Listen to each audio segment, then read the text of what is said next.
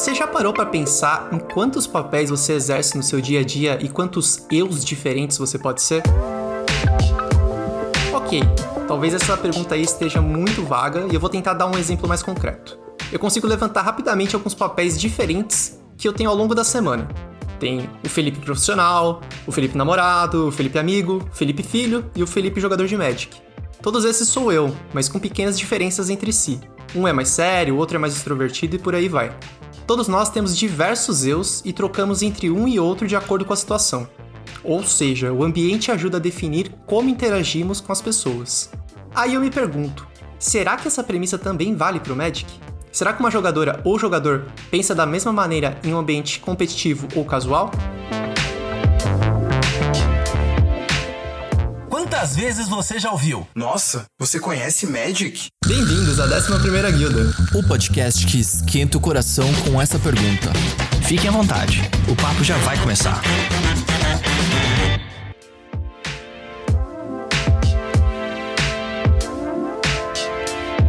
Olá, bruxas e bruxos, e sejam muito bem-vindas e bem-vindos à 11ª Guilda. Como deve ter ficado claro na introdução, o papo hoje é profundo e filosófico.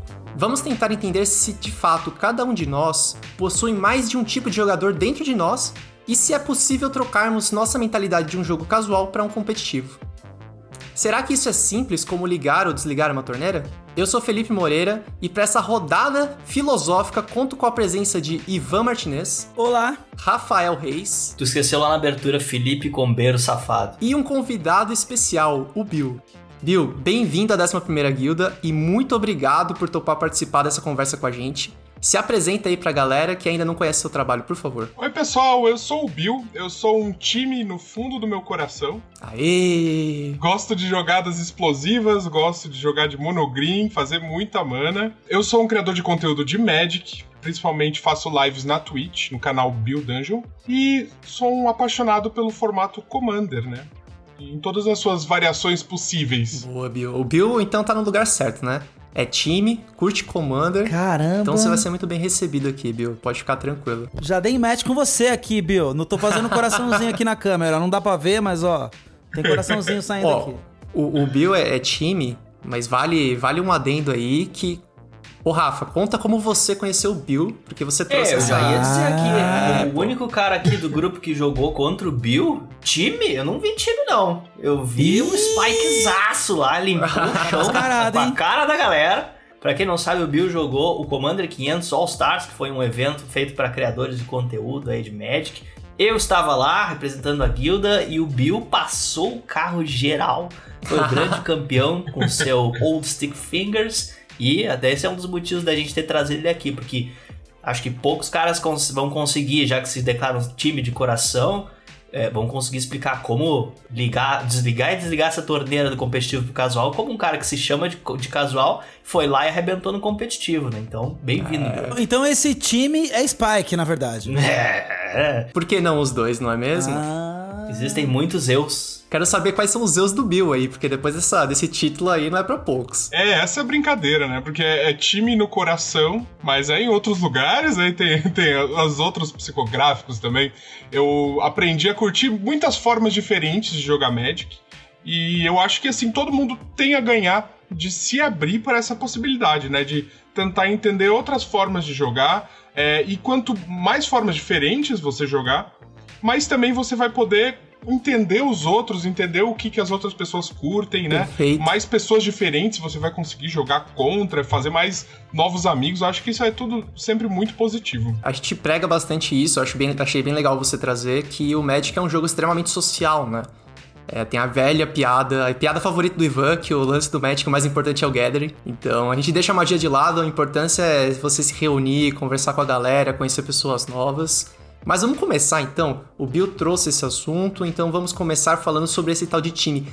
Quem é time, quem é Johnny, quem é Spike? Vocês começaram a cuspir esses termos aí pra audiência. Talvez a audiência mais desavisada não conheça. E basicamente esses nomes estão relacionados a uma divisão que a Wizards fez para definir os perfis psicográficos dos jogadores, né? Então você tem o time ou teme, né? Então a versão masculina e feminina, é, que é o jogador que gosta, como o Bill falou, de fazer turnos explosivos, criatura grande, encher a mesa. Então é uma pessoa mais criatura no campo, porrada no adversário. Então esse é o primeiro perfil. O segundo perfil, Johnny ou Jenny, é aquele perfil que gosta de jogadas mirabolantes, que gosta de extrair o máximo da essência do Magic.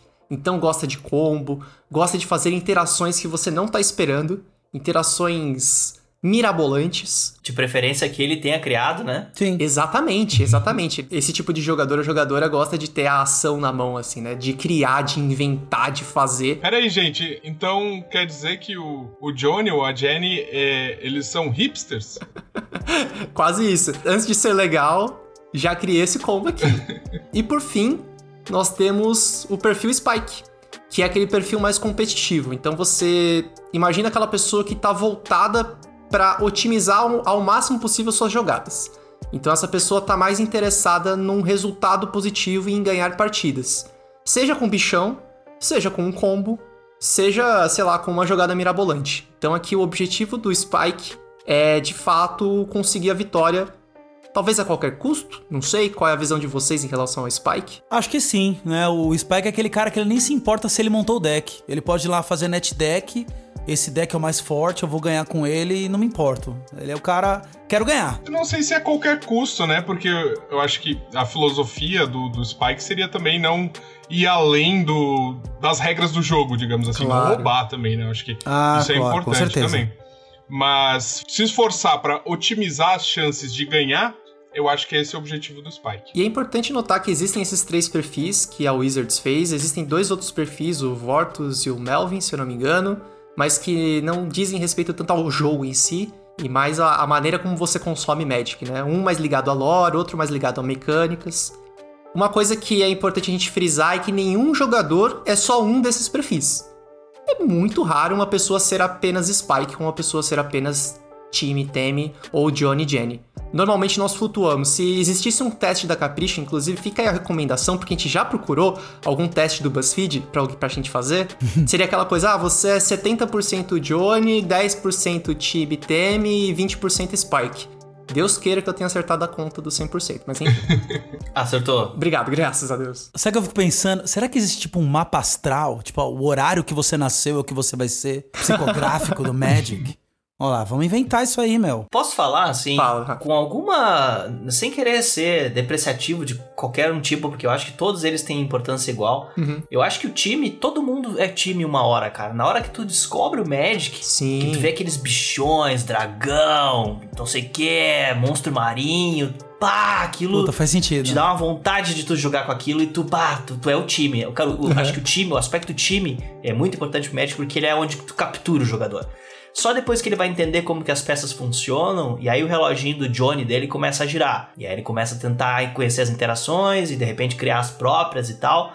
O Spike pra mim é um caso à parte, né? Acho que o cara que tá ali só pra ganhar, ou ele já entra pro jogo assim, ou ele nunca se torna isso. Eu não sei se o Spike se cria ao longo do jogo, não sei se vocês concordam, mas acho que tá meio do, do DNA da pessoa assim, ser competitivo ao extremo, não sei. Eu vou ter que. Eu não sei, Rafa, eu acho que eu discordo um pouco. Eu não diria. Eu acho que pra você ser Spike deve ter algo em você como jogador, de uma maneira geral, É. independente do jogo, tá? Concordo.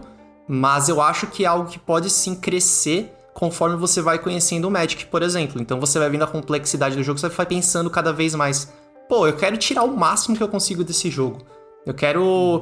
Quero ver como é jogar na Elite, né? Por exemplo. Quero ver como é jogar com o máximo que um deck pode oferecer. Acho que isso já tá bem embedado na pessoa. A gente entrevistou o Jeff aqui, o cara é competitivo por natureza, por exemplo. Acho que se tu. Ele deve dobrar uma esquina e dizer, vamos ver quem chega primeiro no final da quadra. E sai correndo, sabe? Eu acho que é esse tipo de coisa, assim. Eu não sei, cara. Eu precisaria, acho que, refletir um pouco É. melhor. Acho que, acho que tem sim muito da pessoa. Afinal, esses perfis são baseados é, na maneira como as pessoas consomem o jogo. Então, a pessoa vem primeiro do que esses títulos, né? Do que as personas. Também tem o fato de ninguém ser um tipo apenas, né? Tem Exato, aqueles percentuais, e acho que esses percentuais Exato. mudam também conforme tua relação, teu, teu, teu estado atual com o jogo, né? Eu, por exemplo, já mudei várias vezes. É. Eu vou aproveitar aqui que eu falei de personas. Eu não tô falando do RPG da Atlus, mas basicamente só explicando o que que é, né? Essa ideia de você criar personas. Isso serve. Se você estiver abrindo seu negócio, inclusive, fica aí a dica, tá? É, criar personas é você identificar um grupo de pessoas é, qual é o grupo de pessoas, por exemplo, que vai consumir o seu produto. Por exemplo, aqui na guilda a gente poderia criar a persona que consome o podcast da guilda. Ah, então vai ser. A gente vai fazer o nosso podcast pro público casual. Então vai ser um, um ouvinte, uma ouvinte de, da faixa etária dos 20 aos 40, enfim. É para você conseguir identificar melhor qual vai ser o seu público-alvo. E a Wizards meio que usou isso daí para conseguir identificar melhor quem são as pessoas para quem eles vendem o produto e assim conseguir criar, desenvolver enfim, coleções novas voltadas para um público diferente. É, existem coleções que você olha e pensa assim, pô, isso aqui é muito mais voltado para um público time teme. Eu acho que a missão principal, né, dessas personas, do, do time, da, Tem, da Tammy, do Johnny, da Jenny, do Spike, é, eu acho que é justamente na hora de criar uma coleção, na hora de criar um produto, a Wizards vai fazer é, esse ajuste fino pensando para quem que a gente está querendo oferecer esse produto e também vai ter que fazer um ajuste pensando tem um pouquinho para cada um, né? Aqui nessa uhum. coleção eu vou conseguir agradar o Spike e também, né, nesse deck de Commander, por exemplo, lá no Commander 2013 quando eles foram lançar o Commander 2013, eles fizeram um, um, deck, eu acho que muito mais, os decks muito mais voltados para times e Jones, ou Temis e Janis, Uhum. Mas mesmo assim, lá dentro eles botaram um True Name Nemesis, né? Aquela criatura que fez sucesso nos decks de Legacy. E que tava ali para agradar os Spikes também. Então eles fazendo uhum. esse equilíbrio de pensar, ah, eu tô fazendo uma coleção aqui. Bom, faltou alguma coisa pros Spikes. Ou essa coleção nova do Standard está faltando produto pro jogador de Commander, pro jogador que tá interessado em fazer grandes criaturas verdes aqui. Quem sabe a gente também vai ter que dar uma pimentada ali. Eles conseguem fazer com que o produto deles venda mais, né? Perfeito, perfeita observação. Ô meu, então antes da gente prosseguir aqui, quanto por cento tu é time, Johnny e Spike? Vai, tu falou que tu é time de coração, então eu espero um percentual maior, mas vamos ver. Eu acho que eu tenho alguma coisa de Spike, digamos uhum. uns 10%. Eu já joguei Standard, já joguei Modern. Gosto Legal. de limitado também. É... Tu gosta do friozinho da barriga lá do competitivo, né? É, é bacana de vez em quando, né? Isso. Em doses muito moderadas, assim. Mas o meu negócio é o, é o gathering mesmo. Eu gosto mais de fazer amigos, de estar com pessoas, assim. Tanto que todo o meu processo de criação de conteúdo começou com a coisa de estar tá me sentindo sozinho na quarentena, né? Durante uhum. a pandemia. Assim, entre time e Johnny, eu diria que eu sou uns 60% time e 30% Johnny, aí completando é, os 10% de Spike para fechar. eu gosto muito de, de combar, né? Eu acho que assim, dependendo ali da situação é justo, mas eu prefiro aquelas jogadas que envolvem muita mana. Explosivo. Tanto que um dos meus decks favoritos agora é um Multani, né? Tribal de terrenos, basicamente. Tribal de criaturas que tem poder e resistência igual ao número de terrenos que você controla. E eu tento fazer muitos terrenos, fazer muito, muita mana uhum. e fazer um bicho 30-30 e bater nos meus oponentes. Não fica mais time que isso. Não, não.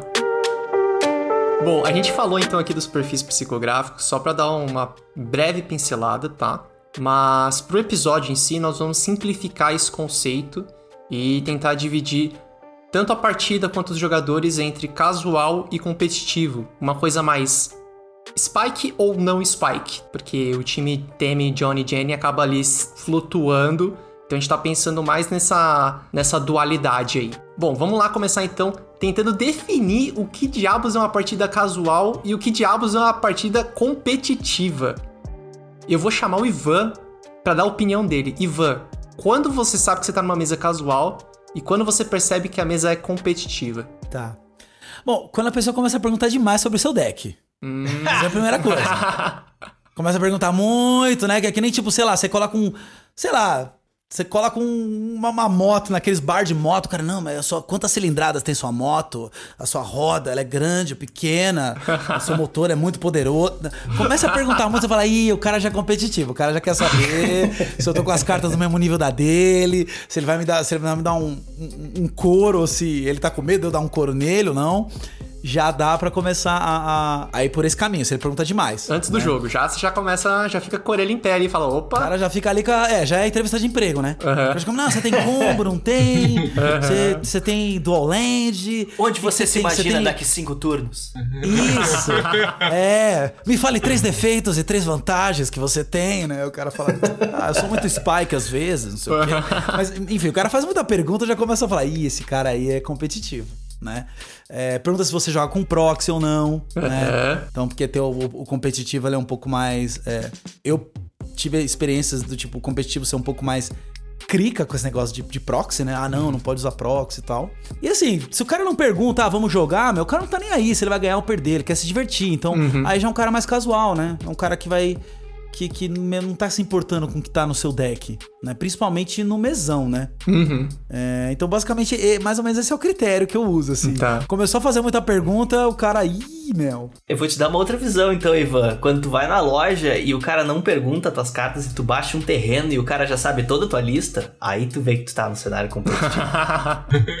É, é. tu baixa uma área de mesa e o cara, ah, é o Boros Burn? Tá. Eu vou aproveitar que o Ivan tá na agulha aqui, vou fazer uma perguntinha secreta que eu tinha anotado aqui. Ivan, olha aí. tem casual no Arena? Ixi, mano. Eita, te pegou, hein? Olha, Casual no Arena, pra mim, é tu abrir uma cerveja e tomar um cacete de todo mundo, cara. Não, É tem, imaginando. tem. Tem casal na arena, só que você tem que meio que mar...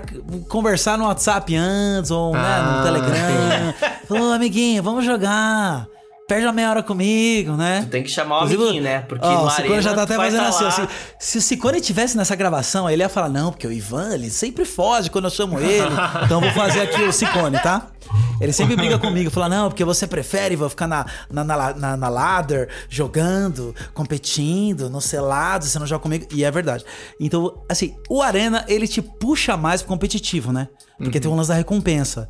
E também ele não tem, na minha opinião, ele não tem uma mecânica muito legal que, que é, é, estimula tanto assim o casual, né? Quanto o gathering. Porque o gathering é você tá do lado do cara. né? Você tá Exato. do lado do seu amigo, pô, você tá feliz. Agora no MTG, você, o cara tá jogando com seu amigo, mas seu amigo tá lá do outro lado, né? É. É, honestamente, Ivan, eu acho que eu descobri o motivo pelo qual a gente não joga Arena aqui, com exceção de ti, né? Porque a gente gosta mais é do casual, cara. Porque, cara, o Arena é um ambiente hostil. Tu entra lá pra tomar um cacete se tu não tiver Ah. afim de competir. Mas eu sou time, eu sou bastante time também. Eu gosto de arena. Sei lá. Eu acho que o lado demônio, né? O lado. o lado Spike fala arena. né? Não sei. Bill, o Ivan falou aqui de definições pré-jogo. Agora vamos lá com você, nossa visita. Você chegou, sentou na mesa. Que atitudes você acha que diferencia um jogador casual ou uma partida casual de uma partida competitiva? Acho que dá pra emendar, já com o Commander 500, né, Bill? Como é que foi quando tu recebeu o convite, cara? Boa. Tipo, tu te preparou diferente? Como é que tu pensou em abordar esse evento? Bom, primeiro que, assim, no ambiente que eu tô mais acostumado a jogar, que é pelo Spell Table, com o pessoal que acompanha minha live, o pessoal do meu Discord, Uhum. é, a gente já tem umas regras pré-estabelecidas para definir né, metagames diferentes separados, né? Então já tem, um, digamos, uma força artificial, né, vindo de fora, dizendo assim, essa partida aqui vai ser casual, essa aqui não, essa aqui vai ser competitiva, né? E a gente usa esse termo competitivo não dizendo que estamos competindo por alguma coisa. É o power level, né? Isso, exatamente, no sentido de power level. É que nem a gente, a gente joga CDH aqui, mas a gente joga mal pra cacete. A gente tem as cartas incríveis aqui e não sabe usar os decks, sabe? É isso. É verdade. É exatamente essa graça, né? De tipo, a gente não precisa ser um Spike pra jogar competitivo, né? Eu acho que eu, eu acho que pode ser essa questão. Quando se fala de Commander, né? Ou até Sim, quando sim. se fala de outros formatos, mas assim, pensando no, no universo do Commander. A gente vai mais estar voltado pra questão assim da escolha do deck, né? Como o teu deck tá montado, se ele consegue competir com aqueles outros decks daquele ambiente mais competitivo, né? Porque um deck competitivo, um deck CDH, contra um deck casual, um pré-com, alguma coisa parecida assim, Parece que tem alguma coisa que não vai bater ali, né? Uhum. O Power Level não vai bater. Se tem uma coisa que vai bater é o, é o competitivo em cima do casual. Isso com certeza vai bater. Vai, bater forte. Olha, às vezes não, sabia? Porque o deck competitivo, ele pode ter algumas coisas ali nele, assim, na, na maneira como ele foi desenvolvido, muito preocupado em impedir os outros de combar. Verdade. Enquanto ele não consegue se proteger das criaturas que estão atacando ele. Então, o deck competitivo, ele pode até ter esse problema, assim, de... Eu tenho várias peças aqui que estariam pra impedir os meus oponentes de combar, que não estão fazendo nada contra essa enxurrada de criatura que estão me batendo aqui. E aí eu tô apanhando e vou acabar perdendo. Boa, boa. Conta então, o Rafa tinha puxado, conta um pouco aí de como foi esse convite aí pro Commander 500. E a preparação, né? A treinar preparação. com- na- correndo nas montanhas, batendo Rock no, Balboa. no boi congelado lá no, no, no frigorífico. Como é que foi? Tocando aquela música de fundo, né? Subindo a escadaria. do- Isso. Eye of the Tiger. Rising up. É, a, pri- a primeira coisa é que essa definição pra mim já tá bem feita, né? Tá bem separado. O que, que é um deck competitivo e o que, que é um, é um deck casual? Isso, pra mim, pra, pro nosso discurso ali dentro do- da minha comunidade, já tá bem definido. E a gente sabe que um deck competitivo, ele vai enxergar as coisas de uma forma diferente, né? Essa forma seria, eu quero ter uma forma de ganhar, né? Ou de impedir os outros de ganhar, que isso seja muito claro. Que esse seja o objetivo principal do meu deck e que eu saiba os passos que eu preciso pra fazer isso e que eu consiga otimizar isso de alguma forma. E como o formato era o Commander 500, né, tem essa questão do, do budget, do, do valor máximo, né? Eu acho que a gente não chegou a explicar, mas o Commander 500, a proposta é que o deck custe no máximo 500 reais sem o comandante. Então, pega o- valor individual de cada uma das 99 cartas, é, lembrando que o valor mínimo, né? E soma e o valor máximo dessas. O, o valor dessas cartas tem que ficar abaixo de 500 reais. E então a gente começa a pensar assim: bom, tem algumas coisas que não vai dar pra jogar, né? Não vai dar pra jogar com decks com muitas cores, que pode ser difícil de, de ter aquela base de mana robusta. Também não vai dar pra jogar com algum deck que esteja querendo fazer algum combo que usa cartas muito caras, né? Esse também pode ser um problema. É, decks que precisam de muita mana, de repente a gente não consegue rampar muito bem é, com esse valor aí. Então, levando em consideração todas essas coisas, o, o que, que eu fiz foi pensar assim em tentar agradar o meu lado. É, meu lado Johnny, de um combo que eu gostasse, né? Mas também obedecer ao Spike que tava lá olhando pra mim falando: Ó, você tem que fazer um deck competitivo. Você não pode ir pro campeonato passar vergonha. Tipo eu. Que nada, Rafa, você tava botando pressão lá no nosso jogo que eu vi. E aí, o que aconteceu foi que eu acabei escolhendo o Stick Fingers, né? Que era um comandante que recém tinha saído.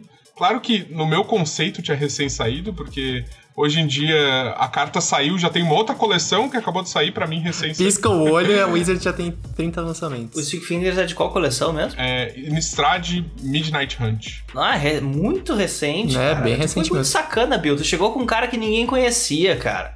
Ainda levou o, o fator surpresa Olha. como vantagem. Mas assim, de certa forma eu queria trazer um Commander novo, algo que fosse uma novidade. Também eu achei importante, sabe? É, um amigo meu, eu acho que nesse sentido ele foi bem Spike, foi assim dizer: Cara, pega o melhor combo do formato. Qual que é o melhor combo? É, Taças Oracle mais Demonic Consultation. E monta um deck ao redor disso. E eu, não, eu vou tentar pegar algum Commander novo que tenha alguma coisa diferente e que eu me identifique de alguma forma. E, mas que seja bom também. Você deixou o seu lado que quer se expressar com o jogo também dá pitaco ali, o que é bem interessante. Então, dado, dada essa resposta ali, eu acho que não tem como a gente falar que eu acho que o primeiro ponto pra você conseguir é, pensar em mudar de um, de um ambiente casual para um competitivo que diferencia um do outro é a preparação, né? Tudo isso vem de preparação. Então, desde coisa como consumir conteúdo da internet para, enfim, estudar, é, é muito mais simples, como o Ivan tava falando da comparação com o casual. O casual talvez só chegue com pré-com ali, abra na hora, não quer nem saber com quem tá jogando, como que tá jogando, vai jogar de uma maneira mais, mais relaxada. Se você vai pensando num ambiente competitivo, talvez você queira consumir mais coisas para conseguir otimizar o seu deck mesmo, né? Torná-lo mais potente que você poderia tornar. E além disso também, principalmente pro competitivo, é importante você ter um conhecimento sobre o meta, que foi uma coisa que você levantou, Bill. É, você saber, por exemplo, quando você para um combo. Você saber, ah, essa peça que o cara. Essa peça que a pessoa acabou de baixar aqui, vai habilitar um combo daqui a um turno. Eu tenho que removê-la, senão ela vai acabar com o jogo.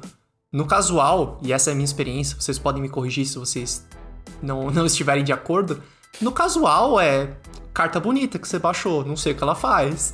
Ou eu sei o que ela faz, mas não sei quantas possibilidades ela pode gerar, enfim. Pode ser que você baixe, sei lá, um combo de duas peças, pode ser que você baixe uma parte de um combo e não tenha a outra parte de um combo, você só goste dessa carta, sabe? Me parece que a preparação é muito mais mais simples e mais mais leve até, né, para você jogar um casual. Dá muito mais espaço para você se expressar, como eu tinha comentado. O Bill deixou meio que meio mussarela, meio calabresa ali, tipo, ele foi Spike, queria vencer, mas sem perder a diversão também. É, mas olha, olha que louco, cara. O. Cara, no casual, o que interessa na minha cabeça, não sei se vocês vão concordar, até peço que deem opinião, é o teu deck ele tá lá para fazer uma coisa, né? Tu quer se expressar, tu quer uhum. que o teu deck comece a girar as rodinhas e ele em algum momento ameace a mesa, em algum momento ele mostre o potencial dele. Não necessariamente ele precisa ganhar. No competitivo, tu já vai com a mentalidade que tu tem que ganhar. Uhum. E aí eu trago duas coisas. Uma, como foi a abordagem do Bill para esse torneio, que pelo que eu, pude perceber, Bill, tu me fala se eu estiver errado, que é, tu trouxe um deck novo, que não tem lista, porque provavelmente ninguém lá fora, que é onde as grandes listas se montam, ninguém montou um deck de 500 reais, porque lá é em dólares, então talvez com muita sorte tu conseguiu uma lista de 100 dólares para tentar emular alguma coisa assim. Então tu teve um trabalho de deck building bem forte ali para poder fazer esse deck rodar. Não sei se Tô enganado. E, e o meu, por exemplo, eu fiz uma adaptação do CLH da Yuriko. Eu também não, não procurei lista nenhuma, mas uhum. olha, olha a minha cabeça. Minha cabeça eu pensei, nah, eu vou só converter a minha Yuriko aqui pra, pra 500 reais, vou continuar com um combo de taça consultation aqui, só que, pô, eu não tenho acesso às free spells, não tenho acesso à interação que eu precisava para segurar os outros decks. E meu deck não era rápido. Então eu não conseguia. Eu precisava das free spells, precisava da interação para tentar impedir os decks mais proativos, como o teu. Eu acho que a tua decisão nesse torneio foi a mais sábia de usar um deck proativo, já que a interação é um pouco limitada nesse formato.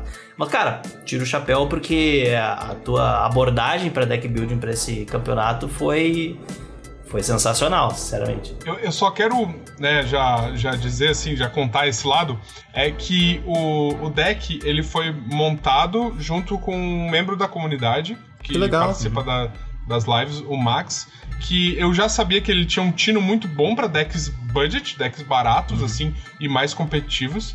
E eu tava trocando uma ideia com várias pessoas e eu falei do Old Stick Fingers pra ele. Ele falou: Cara, eu tenho uma lista e ele meio que já me mandou uma lista quase pronta, assim. E eu só tive que fazer uma adaptação ou outra, é, por questões, assim, de cartas que eu não queria ir atrás, ou de alguma coisa que eu não achei que fosse funcionar tão bem, uhum. mas a lista meio que quase caiu no meu colo, pronta. é, mas pode-se dizer que eu tive o tino de escolher o Commander, assim. É. o fato de pegar um Commander proativo fez, acho que fez toda a diferença. Mas não tira ainda o, mérito de que, no caso, o Max, pelo menos, tenha construído essa lista da cabeça ali. Então não foi uma lista, pegou da internet ali. E, e também, só para deixar bem claro, tá? Não desmerecendo ninguém que pegue lista da internet. Isso aí também é uma estratégia super válida. É. Se você quiser aprender a jogar, é até bom para você entender como os jogadores competitivos jogam, entender interações entre decks. Exato. Não, não existe errado no Magic assim na hora que você vai jogar, tá? Então tudo bem você criar ou você copiar uma lista da internet sem problemas. Mas vou aproveitar que vocês falaram do Commander 500 e trazer um ponto que pode ser polêmico, talvez não possa ser, mas que ajuda a diferenciar um casual para um competitivo, que é o investimento financeiro. É, é muito difícil você não considerar quanto de grana, e aqui a gente está pensando em, em, cartas, né? a gente sabe que tem o uso de proxy em grupos de jogo, a gente mesmo fala, advoga bastante em relação ao uso de proxy dentro do seu ambiente de jogo ali, com o seu playgroup, enfim, fora de ambientes é, de torneio oficiais, mas não tem como você, você desconsiderar o tanto de dinheiro que você vai ter que investir num deck competitivo.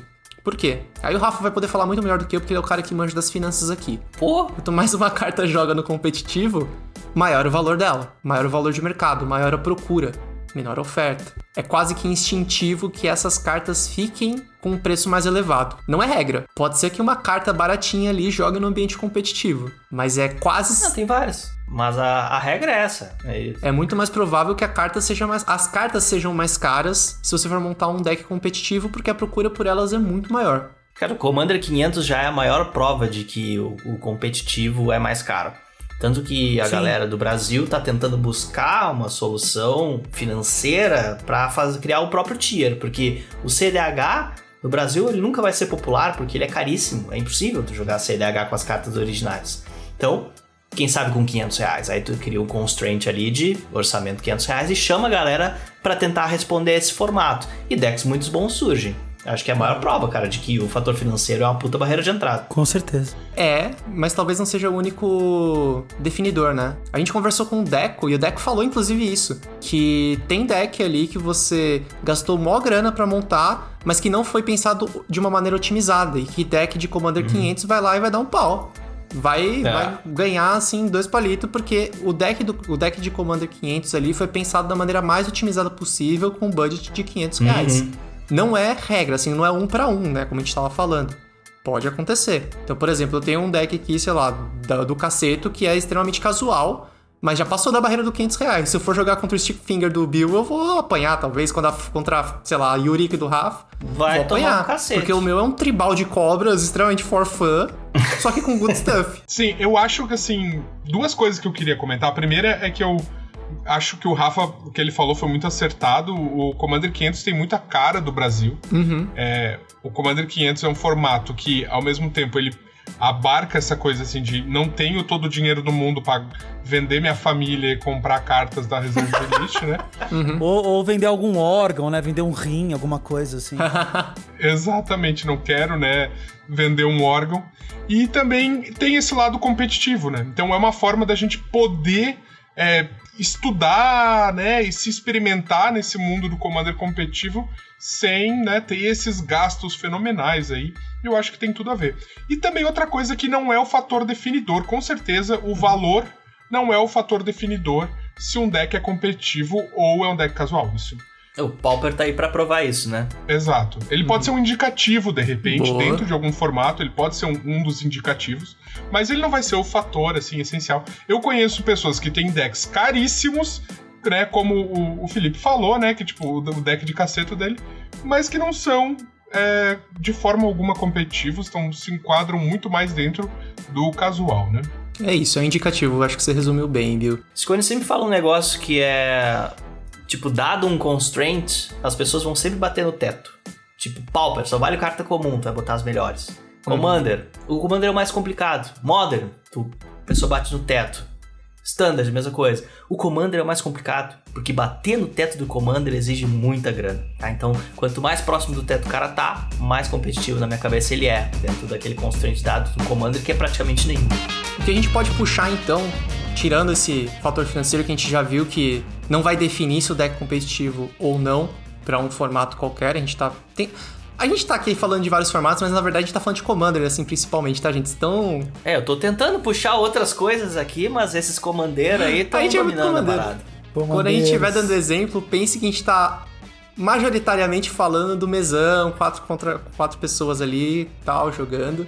Mas enfim, é, o que a gente pode pensar então pra def- fazer essa diferença? Eu, eu coloquei aqui na pauta, acho que faz sentido a gente falar da otimização do deck e de jogadas. O jeito como você encara a partida muda totalmente. Ah, o mindset. É, eu tava tentando usar, não usar essa palavra, Rafa, mindset. Desculpa, estado mental. Estado mental, obrigado, Rafa. A otimização, então, por exemplo, eu coloquei aqui o Mulligan agressivo. Eu fui chamado, recebi um chamado pra aventura do Rafa e do Ciccone pra jogar o, o CDH, né? Ah, faz um deck aí e tal, de proxy. A primeira coisa que eles me ensinaram foi Mulligan agressivo. Você não vai com qualquer mão, sei lá, uma mão que tem quatro lands e, e três outras cartas. Você não vai porque esse é o básico do casual, né? Ah, tenho quatro lands e três cartas, tô ok. Tenho três lands e quatro cartas, tô, tô tranquilo aqui pra jogar. Não. Você tem que ter uma jogada no turno 1, uma jogada no turno 2, de preferência. Se você tiver um comandante de custo 2, você tenta baixar ele no turno 1. Então eu acho que esse. E aí eu vou usar agora, Rafa, o mindset influencia sim muito na maneira como você como você encara o jogo, né? Como você vai pra essa partida, como que você vai tanto criar o seu deck, como como você vai pilotar o seu deck. É, eu acho assim que uma coisa muito importante que eu acho que o pessoal que tá escutando, que tá interessado em, em jogar ou de repente pensar mais nessa divisão entre casual e competitivo, é importante levar em conta é que não é nem todo deck vai ter uma jornada do herói, assim, que ele começou como um pré-con, aí eu fui gastando dinheiro, fui jogando com ele, ele foi melhorando, ele se tornou um deck competitivo. Que, que não funciona bem assim, que às vezes são coisas meio separadas, assim. Não tem muito um caminho que você pode seguir com o seu deck para ir otimizando ele aos poucos, aos poucos, aos poucos, até ele virar um deck competitivo. Porque tem certas propostas, certas estratégias que vão acabar não se traduzindo muito bem de um lado para o outro, né? Porque a, o mindset, né, a mentalidade, a abordagem é uma abordagem diferente, é uma maneira diferente de pensar. É, quando a gente tá jogando Commander, falando assim de Commander mesmo, né? Uhum. A gente tá enfrentando três outros jogadores. Esses três outros jogadores somados têm 120 pontos de vida que você precisa tentar otimizar no seu plano de jogo para tirar esses 120 pontos de vida, né? Um deck casual, de repente, tribal de barreiras. Uhum. É, ele pode se, se, tornar um deck competitivo, mas não necessariamente vai se traduzir muito bem. Depende do que tu quer fazer. Os decks competitivos, normalmente, eles vão ter uma estratégia muito clara, assim, de ou tentar impedir que os outros joguem e depois ganhar de alguma forma, ou tentar otimizar sua chance de combate nos primeiros turnos. Então nem todos uhum. os comandantes é, vão servir para as duas coisas, né? Então muita gente vem falar comigo, assim, no, quando eu faço análise de decks nas minhas lives, né? Eles vêm, ah, eu queria transformar meu deck aqui, o meu Precon de Landfall, num deck competitivo. Ele é um deck muito bom, eu, eu ganho direto. É, uhum. é um deck forte. Mas assim, nem sempre ele vai conseguir fazer esse caminho. Então é bom tentar separar as coisas e pensar que tem decks que funcionam muito bem no casual.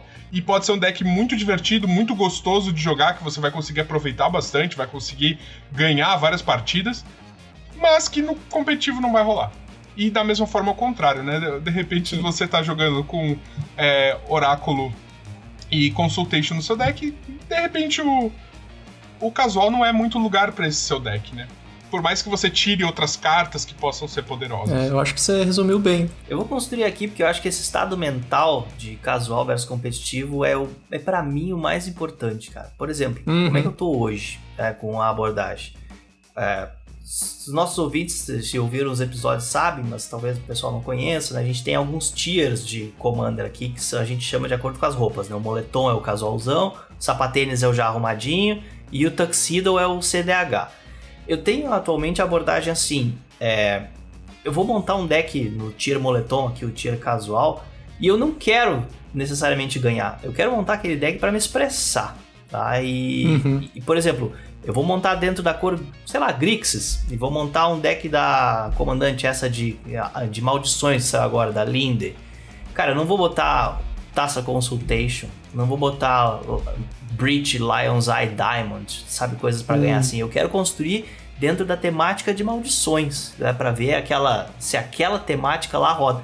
Bill, tu ainda constrói deck assim para se divertir com uma temática, um tribalzão e tal? Uhum. Tu acha que tu cai mais nessa categoria aí de construção de deck time, como tu disse, no teu coração? Ou tu acha que tu hoje tá pendendo mais para fazer a otimização? Cara, vou botar aqui um combinho com um tutorzinho, só para ter uma saída aqui para ganhar. Tipo, tu te importa com a percentagem de vitória do teu deck? Eu me importo com a porcentagem de vitória do meu deck. Eu não quero que ele ganhe todas as partidas, mas também não quero que ele perca, né, sempre, assim, eu, eu, eu, acho que o deck ele tem que ser justo, né, ele tem que ganhar 25% das vezes. Mas, assim, uhum. ó, sinceramente, eu tenho 15 decks de Commander, né, 15 montados atualmente. É igual você, Rafa. Eu tô diminuindo. É, é, é verdade, você diminuiu de 16 pra 15, né, esse ano. eu, tô, eu tô parando, né, tipo, o cara que tá muito assim, tá fumando, eu tô parando, tô parando. É, eu, tô... eu tenho 15 decks, né, desses 15, 3 ou 4 se enquadram mais dentro dessa, dessa ideia do competitivo. O resto são decks casuais. São decks uhum. que. E são meus favoritos. Os que eu mais gosto são os casuais. E tem os casuais que eu otimizo, mas dentro do espectro do casual. Assim. Uhum. E eu gosto de brincar com essa coisa do orçamento também, né? Então eu tenho decks, por exemplo. Uh, geralmente, quando eu, vou, eu, quero fazer um deck que eu penso, esse aqui vai ser um casual, mas vai ser um casual mais pegado. Esse aqui ele vai fazer uhum. maldade, né? Ele vai. é, um, sei lá, um Voltron, né? Que vai deixar ali o comandante hum. é, super gigante, vai ser difícil de interagir. Seria o nosso sapatênis. Isso. Um, é. Casual mais pegado. Um sapatênis, mas aí como que eu faço para limitar? eu limito no orçamento, eu faço um deck de 50 reais. Uhum, legal. E, e, claro, né, nenhuma carta absurda, nenhuma uma jogada que não entraria dentro dessa proposta do casual, mas também pensando assim em otimizar muito o plano, né? Eu acho que isso é uma coisa central para fazer essa, essa diferença assim de, de definição entre o competitivo e o casual. O deck competitivo, ele tem uma ideia muito clara de como ele ganha o jogo. Uhum. Uhum. E além dele ter essa ideia clara, ele tem formas de conseguir fazer isso que são muito Sim. fortes. Né? São Exato. É, o deck co competitivo, cara, para mim é muito fácil. É, ele, tem, ele quer ganhar, quer ganhar rápido, e o prazer dele é ganhar e fazer aquele negócio rápido. O casual é que é uma zona cinzenta, assim. Porque, por exemplo, tu falou agora que tu faz decks com limitação de orçamento, ou com casual, casual um pouco mais pegado e tal. Tem que combinar com a galera que tu vai jogar também, né? Tem uhum. que sentar com a galera e dizer, ó, oh, hoje quem sabe um jogo mais pegadinho aqui e tal. Como é que tu conduz esse, esse papo aqui? Porque aqui Dentro do nosso grupo, a gente criou os tiers muito claros, assim. A gente diz que cartas, categorias de cartas cabem em cada tier. E aí as pessoas, né, tentam construir da melhor maneira possível ou de uma maneira talvez nem tão otimizada. Tu tem mais ou menos isso com a galera que tu joga? Sim. Tipo, no meu Discord, né, eu criei uma, uma listinha assim de regras para cada uhum. uma do, dos tiers, né, de jogo como se vocês usam essa analogia do moletom, né, do, do sapatênis, do tuxedo, que eu gostei muito, inclusive vou roubar. É, Pode ficar eu, à vontade. eu criei uma regrinha para cada um desses styles, né? E aí uhum. tem muito a ver, assim, com essa estratégia, quão rápido o teu deck é, isso é muito importante também. Ele consegue uhum. ganhar no turno 2? Ele não consegue, né? Tipo, ele interage uhum. bem com os oponentes? Ele não interage? E aí eu roubei um pouco do que o pessoal de, de outros Discords já faziam, para dividir e usava a partir dali. Mas agora, quando eu chego na lojinha para jogar, que agora estou vacinado, o pessoal aqui na minha cidade tá quase 100% vacinado também, aí vou jogar na lojinha uma vez por semana, mais ou menos. Quando eu chego lá, põe o deck na mesa que o bicho pega, né? Porque o pessoal não, não, adere a essas regras, eles não conhecem, eles não sabem. Ah, não combinou com eles, né? cara, lojinha é uma selva, cara. Olha, Deus. É. Não, mas é importante você sempre, acho que, traçar, né, Bill? Acho que é o, o cerne do, do Commander. A gente tava até falando antes da gravação, né? Você trouxe esse assunto pra pauta sobre conversar, sobre regra zero, definir o power level, como que vai ser a expectativa pra partida. Você tava, tinha comentado exatamente sobre isso, né? Expectativa e realidade. Eu acho que a pior coisa numa partida de Magic, que a gente já falou aqui, é você sair frustrado que você não conseguiu sequer se expressar ali, né? Sequer colocar o seu deck para jogo. Uma coisa é você perder, totalmente normal, como você falou, 25% de chance de você ganhar. São quatro pessoas ali na mesa. Agora, quando você sai com aquela sensação de que você não fez nada o jogo todo, porque é os outros jogadores estavam com decks extremamente mais poderosos que o seu, e talvez tenha faltado só. Ou o contrário, você tem. Às vezes você pode até se frustrar porque você estava com um deck extremamente mais poderoso que os outros. Isso. Se sentia ali o bicho papão da partida, né? É, aquela, opa, me combei e acabou o jogo. Exato. É, e é um negócio que você poderia ter resolvido com um bate-papo antes, né? Você troca ideia com a pessoa, Sim. por exemplo, uma pessoa como o Bill, como o Rafa, que tem bastante deck, assim, você fala, ô, oh, peraí, vamos definir aqui qual que vai ser. Qual que vai ser a vestimenta aqui, usando as analogias da guilda, né? Qual que vai ser a vestimenta de hoje? A gente vai de um moletomzinho, pré-com, pré-com com modificação. É, é, tão fácil quanto, quanto uma conversa, né? E só para fechar uma coisa que você tinha falado, Bill, lá atrás eu fiquei assim, nossa, eu preciso falar sobre isso. É, você levantou muito bem a questão da diferença do deck casual do deck competitivo. É importante a gente sempre frisar que todos esses decks têm seu valor. Você falou muito bem na sua, você deixou muito claro na sua fala que é isso, né? O deck competitivo tem seu valor pro ambiente competitivo. O deck casual tem também o seu valor pro seu, pro seu ambiente ali. Jogar de pré-con, uma mesa com quatro pré-cons, que saudade disso, inclusive, pessoal. Vamos providenciar mais uns pré-cons aqui na guilda? Ah, a gravação termina daqui a pouco, a gente já pode jogar. Que saudade de jogar com quatro pré-cons, sabe? Aquele, aquele jogo arrastado, um pouquinho mais demorado, mas que todo mundo tem um pouquinho, joga um pouquinho, faz alguma coisa diferente. Então, só reforçando, a nossa audiência acho que tá muito mais pro casual, mas só reforçando que todos esses têm seu valor, tá? E é legal você experimentar, fazer como o Bill fez, como o Rafa fez, e como a gente já tentou fazer aqui também na guilda, de, ah, eu sou um jogador casual, né? Mas não tem nenhum problema em você pegar e tentar jogar com deck competitivo, desde que você combine com seus amigos. Ou ao contrário, você é competitivo, de repente ir pra um clima mais leve e falar, ô, oh, deixa eu jogar com esse pré-con sem saber qual é a lista cara, é muito legal essa troca dessas interações, sabe? Pois é, deixa eu, deixa eu voltar lá na questão do mindset, que eu tenho uma inquietação que eu quero perguntar pros três, que é o seguinte. Manda. Vocês por acaso conseguem dar aquela dosada? Sabe quando tu vai jogar Street Fighter com uma pessoa que não joga muito bem, que tu fica botando pra frente assim pra abrir a defesa, pra deixar a pessoa te dar uns golpes assim? Vocês conseguem fazer isso na mesa atualmente, cara? Tipo, ah, vou fazer um ataque menos ruim, menos bom aqui. Vou, vou, vou abrir a guarda aqui pra alguém me bater. vou distribuir dano aqui, tipo, não tô muito interessado em matar todo mundo ao mesmo tempo. Vocês conseguem puxar o freio de mão pra jogar? Ou vocês atualmente não conseguem? Porque vocês não querem transparecer que são um jogador ruim e tal? Como é que tá essa situação de vocês? Antes de responder essa pergunta, eu tenho agora aqui uma coisa que vou fazer uma lavagem de roupa suja. Eu joguei Street Fighter com o Rafa, acho que foi no começo desse ano. Ele me deu um pau na primeira partida e eu ganhei todas as outras. Então agora eu já entendi a sua estratégia. Rafa, obrigado por ter por abrir a guarda e deixar o meu Ryu Não, vencer. foi o contrário, cara. Tu que abriu a guarda na primeira, eu ganhei, depois tu mostrou o tigre e o dragão. Nossa, mano. Pronto, tá liberado Aí aí. sim, hein? Eu- Já que eu já puxei, eu vou, vou falar da minha parte, assim. Eu. Se for uma pessoa que está começando, eu acho que não tem nenhum sentido você jogar com o melhor que você tem. Então, por exemplo, você tá ensinando alguém que tá começando, alguém que começou há duas semanas atrás, uma amiga sua, um amigo seu, que tá acabando de começar a jogar. Se você for lá e for jogar com um deck mais forte, poderoso pra destruir a pessoa, acho que não vai ser uma boa experiência para ensinar a jogar. Mas e comigo, Felilau? Comigo! Quero saber se tu tem pena quando meu deck ainda não decolou. Cara, eu. É uma coisa que eu levo muito pra vida que é. Não, Rafa, morre aí. É, então, eu vou ser bem sincero, tá, Rafa? Eu.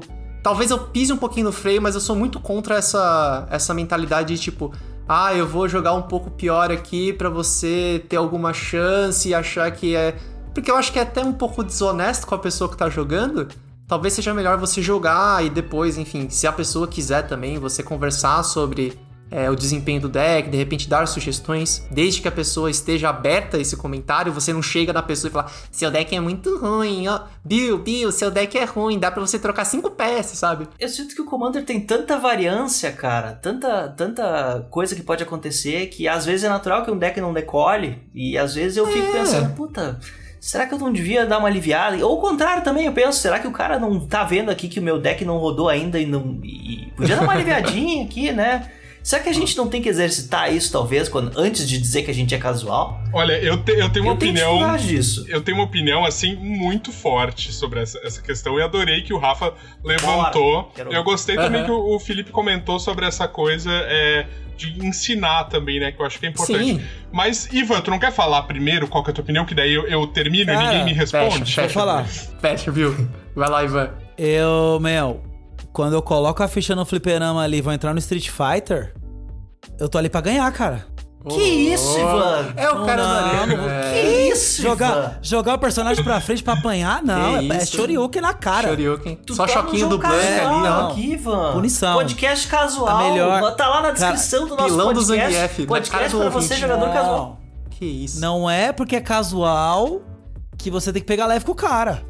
Casual está na complexidade das cartas. Isso, Ivan. Entendeu? Mostra tá sua na verdadeira complexidade das face. cartas. Você ainda está jogando contra alguém. Correto? Exato. É isso aí. O casual é o quê? É pra você se expressar, pra você ter essa, essa forma de você ter decks diferentes. Até o próprio Bill comentou, falou, pô, eu tenho 15 decks, dos meus 15, 3 é mega competitivo e os outros 12 é pra eu me expressar, ter coisas diferentes, que ele inclusive até prefere. Uhum. Isso não quer dizer que no casual ele vai deixar o cara ganhar. Exato. Eu não deixaria. É. O Ivan falou sobre. Entendeu? Ô, Então, louco, Ivan. É. exato. Então assim, se o cara, se o cara deixar eu ganhar, eu vou ficar puto com ele. É. Eu falo, Não, como assim, cara? Eu quero aprender, você tem que me bater. tem que me dar porrada pra eu aprender. Eu sou, eu sou daquela época do. Cara, lembra daquele, fi, aquele filme do Van Damme que ele apanha pra caramba? Dragão branco. Todos. Até ele aprender a lutar. Todos Retroceder nunca, render-se jamais. É um velho aí. Que ele Dragão apanha. branco, kickboxer. Isso, You isso. O mestre vai lá, deixa ele bêbado, fala pros fortão que ele xingou a mãe dos caras, aí os caras dão um cacete nele. É isso, tem que apanhar, tem que, a canela tem que sangrar, cara. Ou seja, a expressão do. Ivan. A expressão do Ivan é uma arte abstrata com a cara do oponente no asfalto. É isso, né, Ivan? Isso, sem dente. Esse, sem esse dente. dente. Agora o Bill pode, pode concluir. Tá. Isso, vai lá, Bill. Então, gente, qual que é a minha opinião sobre esse assunto, né? Primeiro lugar, quando você tá ensinando alguém que tá começando a jogar, eu acho que a função do jogo tem que ser de ensinar a pessoa mesmo e de fazer ela se apaixonar pelo jogo. É aquela coisa, né, do. do da gente tá dando a, a primeira dose de graça para depois ele voltar e pegar mais. É, então é, é, mais ou menos essa a proposta, e eu acho que sim, é justo a gente se preocupar mais em ensinar a pessoa a jogar. Ali quando ela tá aprendendo, ainda não pegou aquele gosto pelo jogo e tal. Mas aí, aí a proposta é essa, né? Agora, num um outro momento, aí eu acho que vocês não chegaram a pensar por esse lado, né? Mas pensem comigo. Quando você para de jogar pensando em ganhar e começa a jogar assim, de tipo, ah, vou dar uma segurada aqui, vou deixar os meninos brincar e tal, passa a ser um critério que não é mais objetivo, ele é subjetivo. E você uhum. pode começar a escolher favoritos. De repente, com o Rafa, que é gaúcho, que nem eu, ah, o Rafa eu deixo ele fazer as brincadeiras dele. Mas quando for com o Felipe com o Ivan, não. Aí eu pego pesado. Olha e só. aí, de repente. Barrismo, hein? Olha o barrismo, hein? Se tu me favorecer, eu deslizo um pedaço melhor da picanha pra ti, lá no churrasco, entendeu? E pros outros só vai a gordurada. Ou, ou queimado, da carne queimada pros é, outros. É isso. Exatamente aí que eu acho que o negócio pode ficar ruim, né? Porque de repente, pô, você não tô fazendo essa jogada pra ganhar, eu tô fazendo por quê? Por que motivo, né?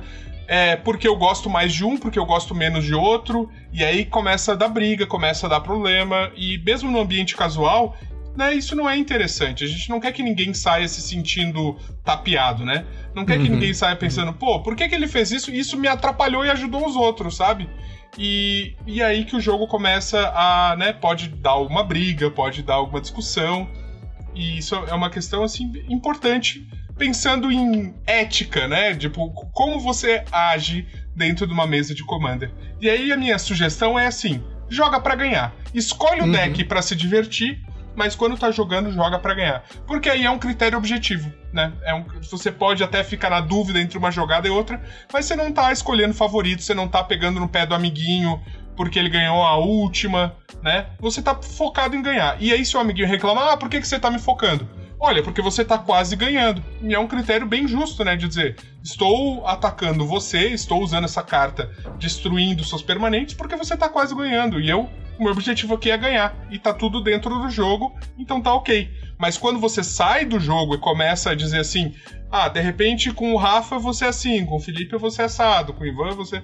E aí fica preocupante, pode ficar perigoso, né? Aí é o episódio da política, que a gente vai entrar em outra oportunidade. O Bill trouxe esse ponto e agora me fez refletir até sobre um pouco sobre conceito de jogo, né? Quando a gente aceita jogar com uma pessoa, a gente faz um contrato social ali, né? De que, ó, eu vou me esforçar para ganhar, ganhar esse jogo. E como ele disse lá atrás, na, no exemplo do Spike, e não vou trapacear, todas essas coisas estão contempladas nesse contrato social que a gente não fala, mas tá ali. Quando eu falo pro Bill, Bill, vamos jogar um duelinho aqui?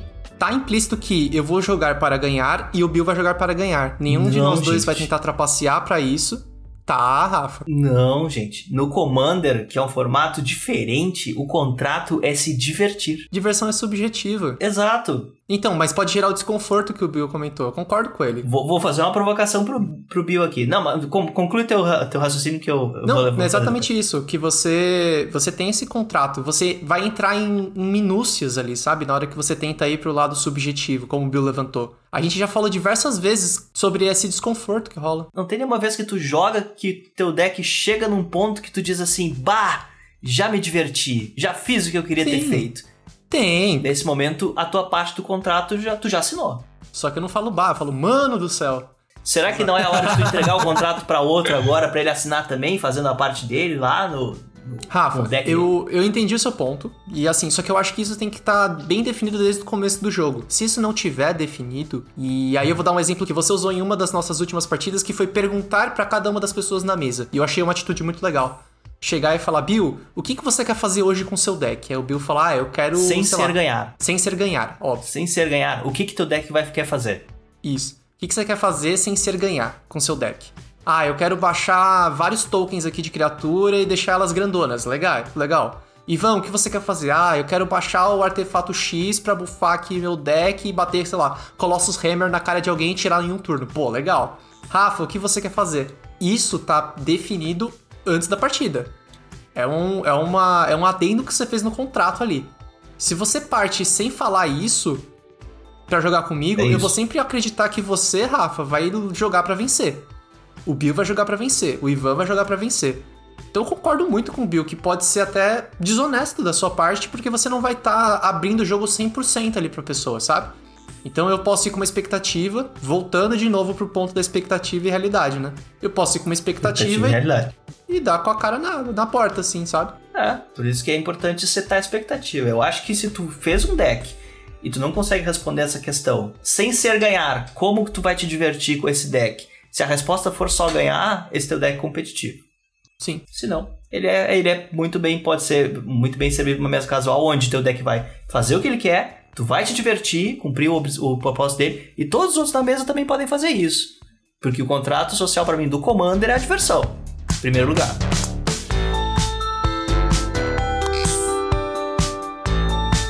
Bom, a gente passou por diversos pontos aqui, desde a construção do deck até o famigerado mindset aí que o Rafa levantou o ponto. Tudo isso pra quê? É, por que, que a gente quis trazer esse tópico pra mesa? Por que, que a gente convidou o Bill? Porque cada vez mais, embora nós nos. Por mais que nós nos consideremos jogadores casuais, cada vez mais a gente quer ampliar e estender o nosso relacionamento com o Magic. Cada vez mais a gente quer conhecer o sistema melhor. Talvez o, pro Bill seja novidade, mas nós no, nós no Magic, nós na guilda, é, nós levamos, nós consideramos que o Magic é um sistema, né? Muito mais que um jogo. Ele é um, um sistema que te permite criar diferentes tipos de jogos, todos Magic, mas ali tem o Commander, tem o Pauper, e você ir brincando cada vez mais com isso. Então, cada vez mais a gente quer expandir e entender mais, por exemplo, como é o lado do competitivo. Porque não é uma coisa assim muito rivalidade, né? A gente tende a ir pra dualidade, né? Um tá certo, um tá errado. Eu sou competitivo, eu não posso jogar casual. Eu sou casual, eu não posso jogar competitivo. E acho que a ideia não é essa, né? A ideia, voltando pro começo do episódio, é o gathering. E quanto mais você expande é, os seus horizontes, maior a chance de você conhecer pessoas diferentes. Então, por exemplo, se o Bill se fechasse ali no casulo dele do casual, do jogador time, talvez ele não tivesse nenhuma experiência, não conhecesse pessoas que ele conheceu ali no Commander 500. Ah, com certeza. Eu não estaria aqui, né? Porque eu conheci o Rafa, De né, fato. a gente teve esse contato, né? Eu acho que, que o principal dessa conversa é a gente pensar em parar, dar um passo para trás e olhar para o que a gente está falando. Muitas Uhum. vezes, quando a gente está falando desse sistema, como vocês usaram o termo, né, que é o Magic, é, a gente fala sobre metagame. Então a a gente tem que pensar no meta-metagame, né? Que seria a Uhum. coisa de olhar por fora o jogo e pensar nas formas diferentes que a gente pode encarar esse jogo, né? Tipo, dos interesses de tantas coisas que a gente falou, assim, por que que você tá jogando? Que o Rafa comentou, você tá jogando para se divertir, você tá jogando, né, porque você quer experimentar essas cartas, pensar nos psicográficos todos, né? E, e encarar isso de formas diferentes e pensar que com pessoas diferentes você pode ser esse mediador, que vai ser o cara que vai chegar na mesa e vai dizer o seguinte, ó, amigo, você tem um deck mais competitivo, então quem sabe vamos jogar com os decks mais competitivos ou não? Você que tem deck mais casual, é, ele só tem um deck casual, então eu vou pegar os meus decks casuais aqui, vou emprestar pra vocês e a gente consegue jogar e vai ser legal, né? E pensar de uma forma que fique legal pra todo mundo, que você consiga experimentar isso de formas diferentes. E eu acho que esse é o, é o ponto principal, parar um pouquinho olhar pro Magic, né, respirar fundo e, e pensar assim, como que a gente pode abordar isso aqui? E eu acho que é muito o que vocês fazem, né? É, parar e olhar de longe, assim, ter esse distanciamento e falar, peraí, é isso aqui, né? Se tem uma coisa que a gente gosta aqui é digredir, refletir, filosofar. Bom, é, então vamos pensar então em cada exemplo aqui, cada jogador, né? Se você é um jogador competitivo que quer jogar o casual, a ideia é que você jogue de maneira casual, meio que você abrace e aceite o ser casual, sabe? Então, às vezes você faz jogada menos otimizada pra trazer mais diversão pra mesa, enfim, sabe? Você movimenta o Distribui jogo. dano. Distribui o dano, exatamente. Baixa terreno deitado. É, você tenta ganhar, tá? Que é aquela conversa que a gente teve. Tem- Tenta ganhar, mas baixa o terreno deitado, como Não, o Rafa não. falou, baixa o de virado. Pra que tomar dois de vida? Pra quê? Não é sobre consistência o casual, e sim sobre a variância, né? O casual é muito mais Isso. um ambiente variável e, e que você de repente sai uma pessoa ali do underdog e, e vira o campeão ali da partida. E o casual que quer ir pro competitivo é a mesma ideia. Abraça e se prepara para o competitivo. Eu acho que para você que é casual e quer ir pro competitivo, o grande lance é se prepara. Estuda, vai atrás, entende, consuma é, vídeos, enfim, textos de quem joga competitivo. Aí tem um canal do. Vai atrás do Bill. O Bill analisa deck. Manda seu deck pro É Bill o e fala, Bill Bill, campeão aí, cara. Vai, ô Bill, como é que eu Analisa meu deck, Bill por favor. Como eu faço pra ser competitivo? Talvez ele fale, o seu deck não é competitivo. Talvez você tenha que criar um novo deck. Ok também. Mas a ideia é essa. Você tem que se permitir explorar o potencial do jogo ao máximo, sabe? Você tem que tentar ali explorar o máximo que o jogo oferece. E tudo bem você também jogar um pouquinho de competitivo, jogar um pouquinho de casual. É, como a gente falou no começo, ninguém é 100% algo. Tudo bem você variar um pouco. E quanto mais você variar, maior a chance de você conhecer uma pessoa legal como o Bill, por exemplo. Ou uns pé rapado que nem a gente também. Posso dar uma. Posso dar uma palhinha? Falar um negocinho aqui rapidinho? Só se for duas, por favor, Ivan. Que eu tava pensando assim também, é, é, a gente é fruto do meio. Então, às vezes, se você tá com aquele playgroup que é só casual, casual, casual, e você quer ir pro competitivo e eles não querem, beleza. Você tem um grupo casual e procura um grupo competitivo, né? É, isso aconteceu comigo. Eu sempre joguei com o Ciccone há muito tempo atrás. Era casual, casual, casual. Comecei a jogar com ele, com vocês. Já tem uma coisa um pouco mais competitiva. Então, é, às vezes você pode ter a turminha. Não, assim, eu era muito. Era muito, muito, muito, muito, muito. Era só casual. Agora é casual com um pouquinho competitivo. É, tem dois grupos ali. Né? né? Dá, dá pra dizer que o nosso Exato, playgroup é grande então, o suficiente pra ter É. duas, dois lados ali. Porque senão. Exatamente, senão você ficou chatão, né? Todo mundo querendo jogar casual, você. Não, quero competitivo. Pô, mas todo mundo quer jogar casual. Ah, então aí tá- talvez seja a hora de você en- encontrar novos amigos, né? Não abandonar, né? Mas encontrar novos Sim. playgroups também que podem te dar. Até te motivar, te ensinar com outros decks diferentes e, e isso pode ajudar, né? Cara, acho que vamos agradecer o nosso ouvinte, o Carlos Moura, que foi o cara que deu a ideia de te chamar pra Perfeito. aqui, Bill. O cara, ele comentou, pô, o Bill conversa uma coisa muito parecida com vocês lá na comunidade dele e tal. Ele enalteceu o teu trabalho. E, cara, de fato, a gente tá muito feliz de ter a tua, tua contribuição com a gente. A gente gosta muito de dar voz pra essa galera que tem uma atitude positiva com a comunidade, constrói alguma coisa bacana. É, em cima de, enfim, várias filosofias e a tua é uma conversa certamente muito, muito com a gente aí, cara. Parabéns pelo tra- teu trabalho e muito obrigado por ter aparecido aqui e topar esse papo com a gente. Nossa, eu, eu que agradeço de verdade, viu? Porque a gente teve essa conversa e eu adorei, assim. eu quero conversar mais com vocês, foi muito bom. Fique à vontade, as portas estão abertas. Agora vai virar. vai fazer- a gente vai fazer que nem o Jeff daqui a pouco, vai te chamar pra 4, 5 episódios seguidos, né? É, é. A gente é assim, com a, visi- Como a visita chega, a gente pega a visita na mão e fala: Não, não vai sair não, peraí, tem bolo, fica aí.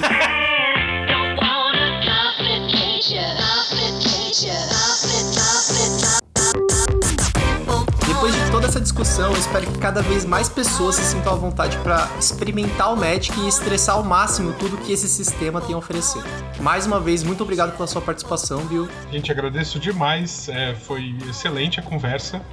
E fica o convite também pra vocês irem me visitar lá na minha live, que a gente possa jogar um, um comandinho lá também. Vamos marcar um jogo, quero ver vocês no Spell Table. Não sei como, como são as condições aí de vocês de marcar um comando pela webcam, mas eu quero muito jogar com vocês e que a gente Por favor. coloque essa conversa na prática, né? Um último aviso pro pessoal.